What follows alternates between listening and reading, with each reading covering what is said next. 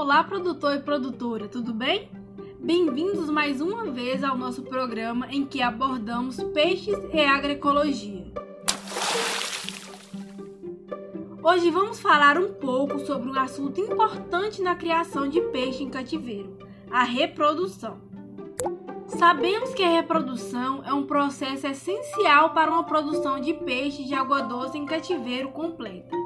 Quando o produtor consegue reproduzir seu peixe na própria propriedade, ele evita gastos com alevinos e consegue controlar a qualidade do peixe do seu plantel. Além disso, é possível vender os alevinos para outros produtores, gerando mais lucros para sua produção. Mas para isso, o produtor deve conhecer a espécie que está produzindo e quais são os fatores que influenciam na sua reprodução e desenvolvimento. E para abordarmos esse assunto, teremos um convidado. Vamos conversar hoje com o professor Ronald. Olá, professor Ronald, tudo bem? Você poderia se apresentar para os ouvintes da rádio? Olá a todos, meu nome é Ronald Kennedy Luz, atualmente sou professor da Universidade Federal de Minas Gerais, do curso de Aquacultura.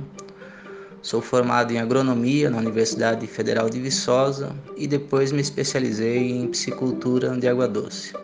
Então vamos ao tema de hoje. A nossa primeira pergunta é: existem peixes que precisam do cuidado dos pais, o chamado cuidado parental após o nascimento?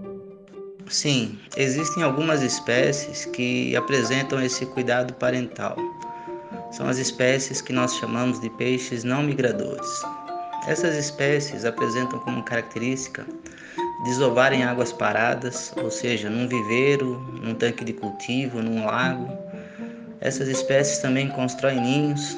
Elas têm o que nós chamamos de desova parcelada, ou seja, elas desovam várias vezes num período reprodutivo e por essa característica de desova parcelada, elas produzem um reduzido número de óvulos por desova.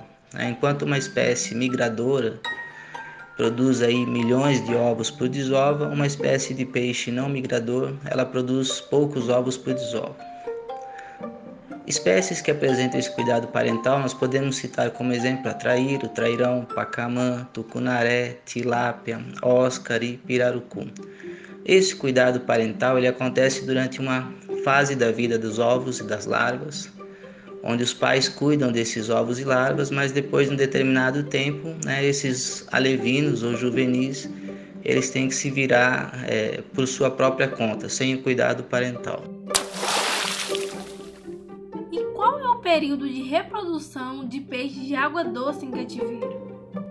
Os peixes eles se reproduzem no período do verão e das chuvas, onde as águas estão mais quentes, o fotoperíodo está mais longo e ocorrem as chuvas. Né?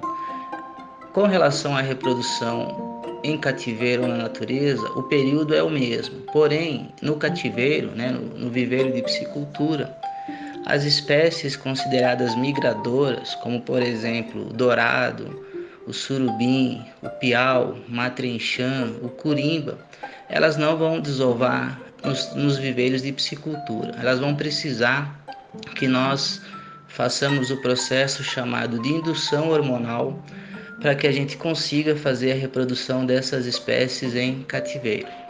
Mas existem espécies, como comentado na questão anterior, que são conhecidos como os peixes não migradores, que essas sim nós conseguimos realizar a reprodução delas em cativeiro normalmente como se estivessem na natureza, desde que nós tenhamos machos e fêmeas no viveiro e condições adequadas de temperatura, alimentação para que essas espécies possam realizar a sua reprodução. Pela resposta. Essa informação é extremamente importante para planejarmos o período da nossa reprodução e aproveitando a sua resposta, existe alguma característica determinante para a escolha do reprodutor? Como nós comentamos anteriormente, algumas espécies elas vão conseguir fazer sua reprodução naturalmente no viveiro, né? como o caso das espécies não migradoras, né? mais uma vez citando exemplos aí da traíra, do trairão, tucunaré, pirarucu, tilápia.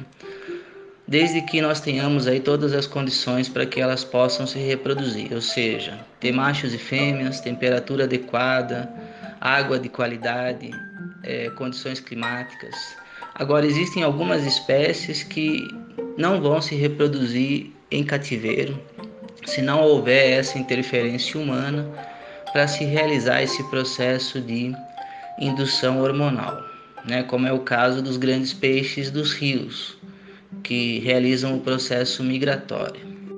Para a gente escolher os reprodutores, o ideal é que a gente consiga um bom material genético. No caso das espécies nativas, né, os peixes brasileiros, isso seria é, importante a, a, a, compra ou aquisição, né, a busca de material genético na natureza. Né? A gente tem que considerar que esses animais na natureza eles passaram por um processo de seleção natural muito grande desde desde quando da sua fase de ovo até chegar à idade do reprodutor. Então são animais extremamente é, selecionados para isso. Mas às vezes essa captura na natureza sai um pouco caro, né?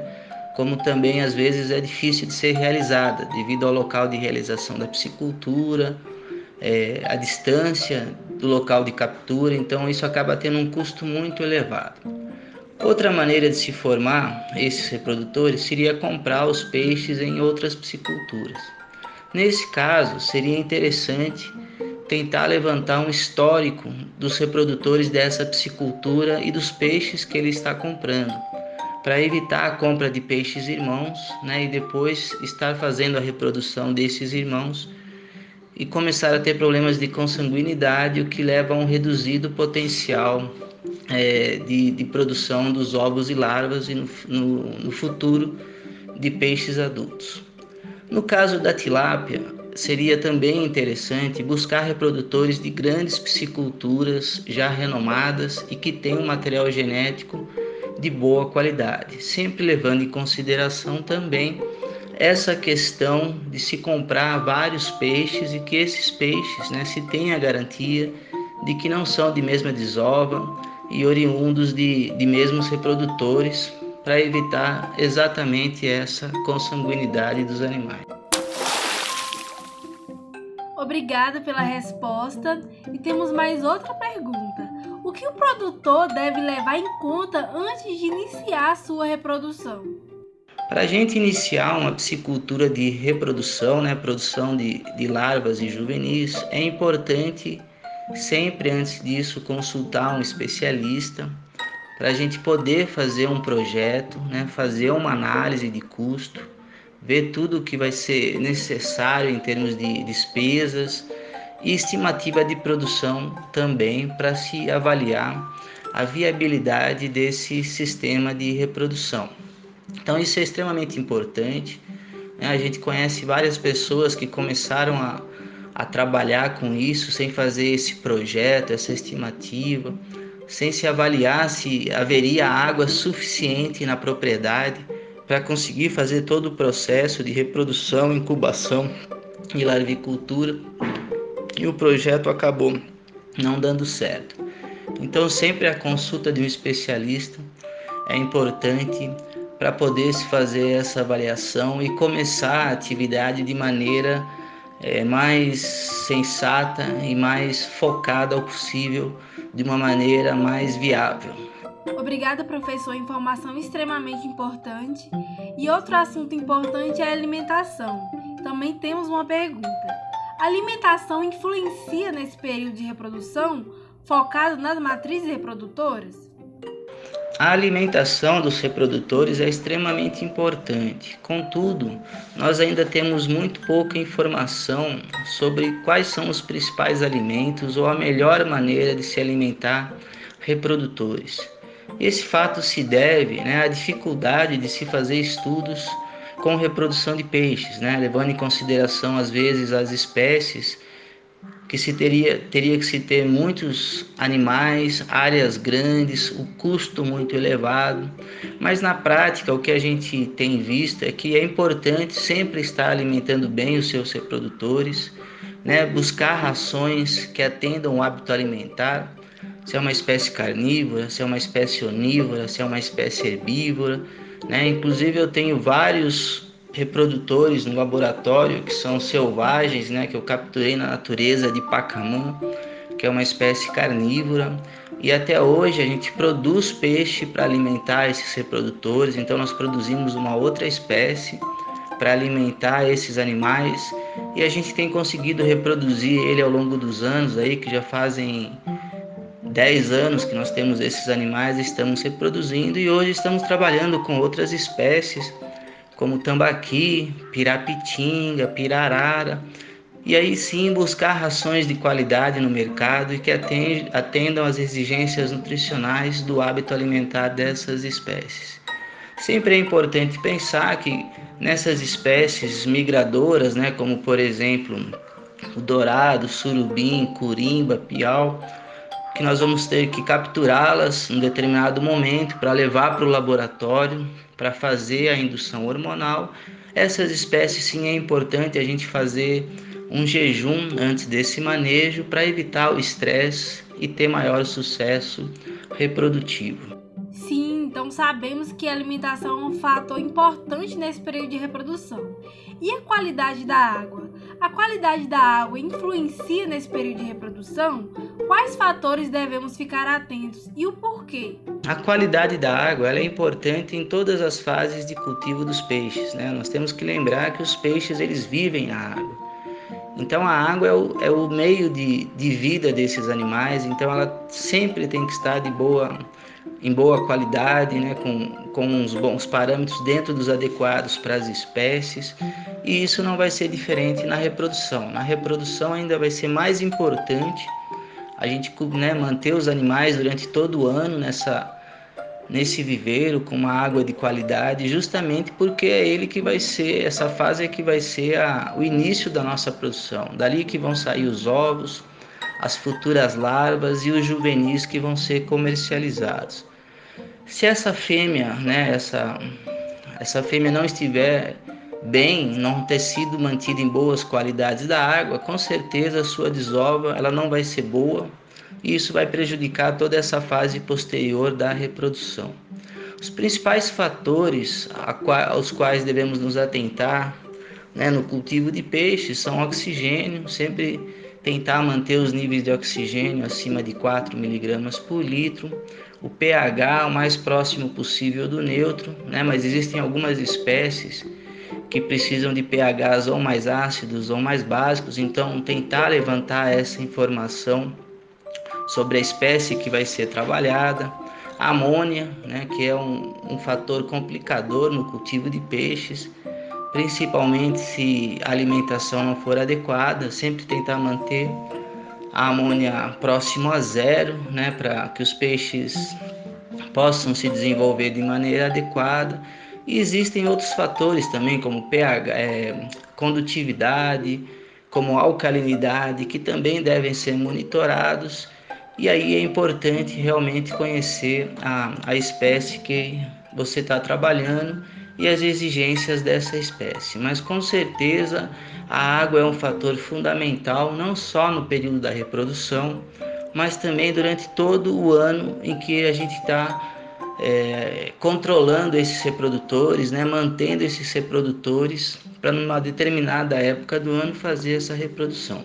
Se a qualidade da água não for boa durante todo esse período, isso vai afetar diretamente a reprodução desses animais.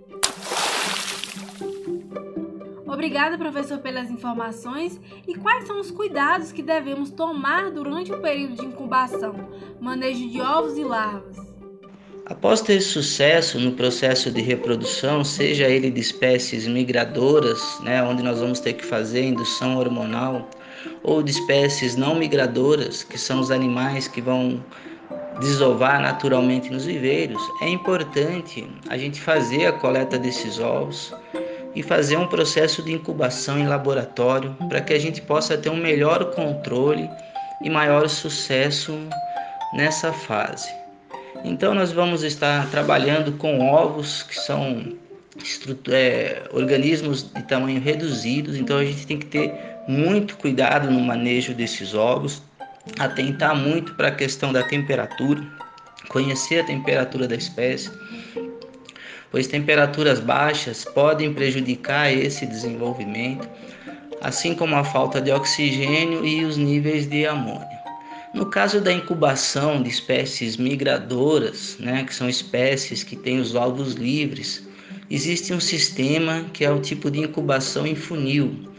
Né? Então são incubadoras que têm um formato de funil, onde a água ela entra por baixo dessa incubadora e sai por cima.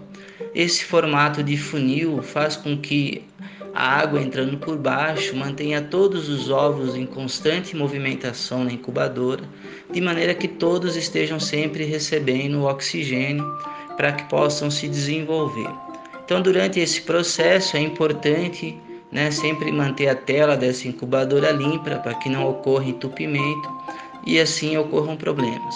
No caso de espécies não migradoras, que são as espécies que nós comentamos que têm a desova parcelada, né, o tipo de incubação é diferente, então a gente não precisa dessa incubadora tipo funil.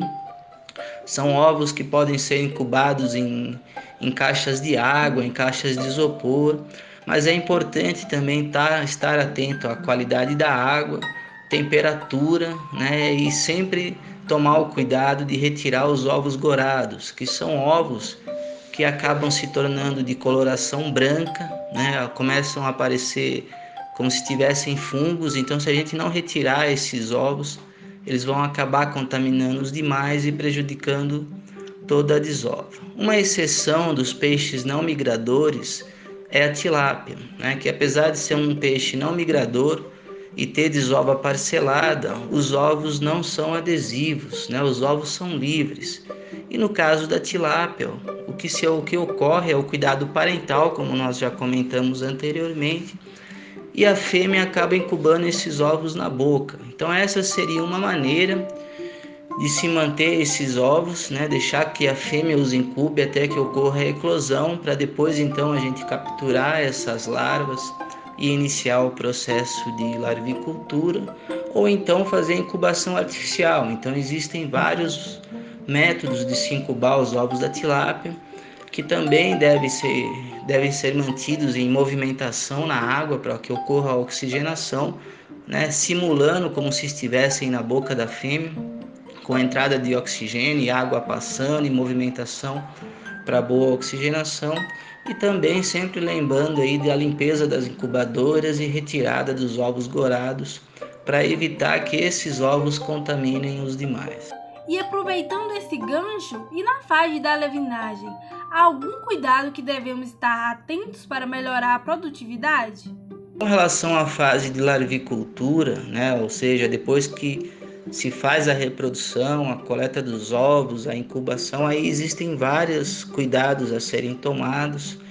Isso também vai depender muito da espécie com que a gente vai trabalhar né? Então essa larvicultura ela pode ser feita em viveiros escavados, então é necessário se fazer todo um preparo desse viveiro, fazer uma calagem, fazer uma adubação para que seja realizada nesse viveiro a produção do alimento natural, que seria o fitoplâncton e o zooplâncton, que são os organismos que vão servir de alimento para as larvas nos primeiros dias depois de alguns dias, então, a gente passaria a oferecer a ração, mas isso vai depender muito da espécie.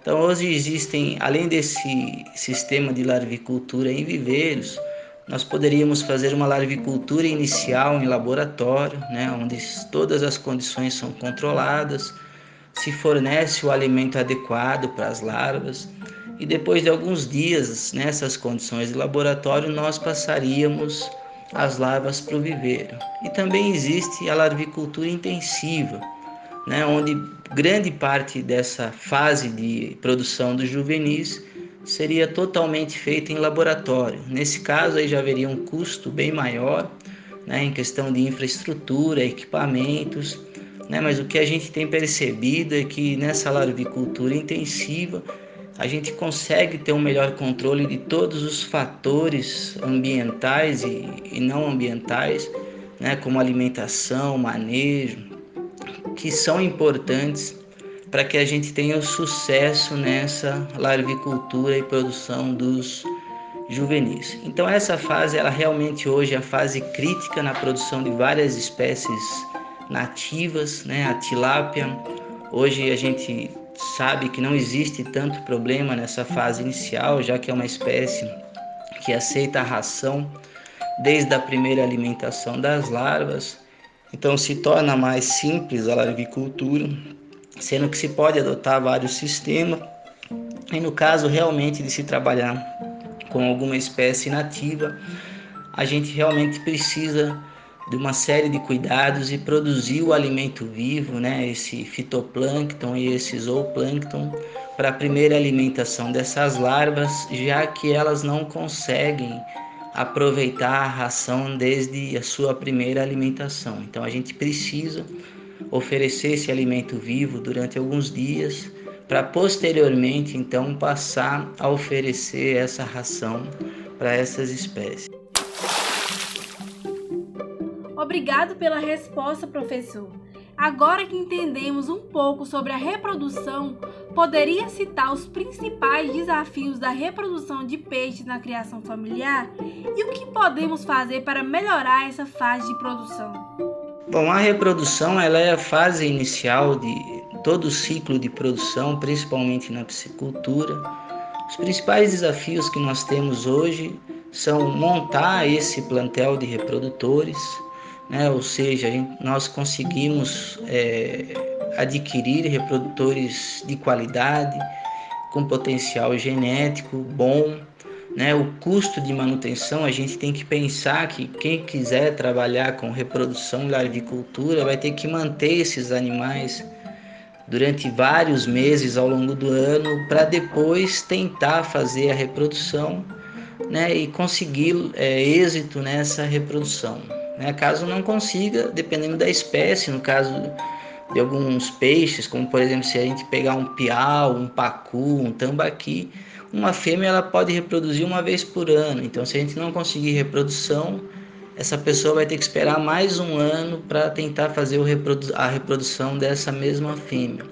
Então, por isso é importante se ter um plantel grande, é, pensado nisso, com base de projetos para se saber a necessidade de quantas fêmeas a gente teria que ter no nosso plantel para conseguir a produção desejada, justamente para evitar é, esses longos períodos sem conseguir produzir juvenis. Né, e no caso das espécies não migradoras também, apesar de ser mais simples né, de, de se conseguir a reprodução, mas é importante saber identificar machos e fêmeas para poder montar, montar o seu plantel e ter animais suficientes para se conseguir fazer né, a produção desejada.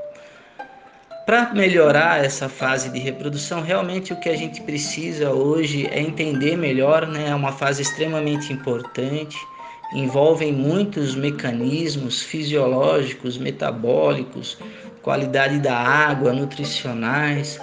Então, para a gente conseguir ter sucesso nessa fase, que é tão importante, né, para a gente conseguir produzir uma determinada espécie, é, é, assim, é fundamental buscar conhecimento, né, buscar pessoas que possam auxiliar vocês nessa, nessa fase inicial, de se, de se fazer a, a, a parte da, da reprodução de peixes para que o sucesso seja grande né, e a um custo mínimo possível e que evite-se assim, é, às vezes perder um ano de reprodução porque é, realizou um manejo de forma incorreta ou porque não conseguiu manter a qualidade da água ou não conseguiu deixar os seus reprodutores em boas condições. Muito bom, professor Ronald. Gostaria de agradecer ao nosso convidado por aceitar o convite e por sua participação em nosso programa, respondendo às nossas perguntas e por nos ter trazido informações tão importantes sobre a reprodução de peixes, que é um tema de extrema importância para o êxito da produção em cativeiro.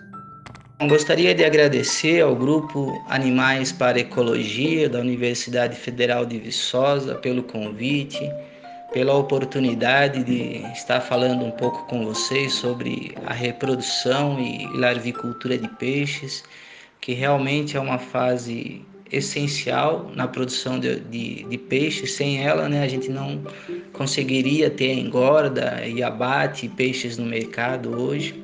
Então, realmente é uma fase extremamente importante que a gente precisa olhar melhor para ela e e poder realmente fazer as coisas com conhecimento para que tudo dê certo. Então, gostaria de agradecer novamente a oportunidade por essa participação e me coloco à disposição de vocês aí para futuras dúvidas ou qualquer consulta. Muito obrigado. E assim chegou ao fim o nosso episódio de hoje. Vocês podem enviar dúvidas ou sugestões entre em contato conosco pelo e-mail animais.agroecologia.fv.br Siga-nos no Instagram arroba GAPAUFV pela nossa página no Facebook Grupo Animais para Agroecologia e no nosso canal no YouTube Animais para Agroecologia DVT UFV. E não perca o nosso próximo programa. Nos vemos semana que vem. Até lá!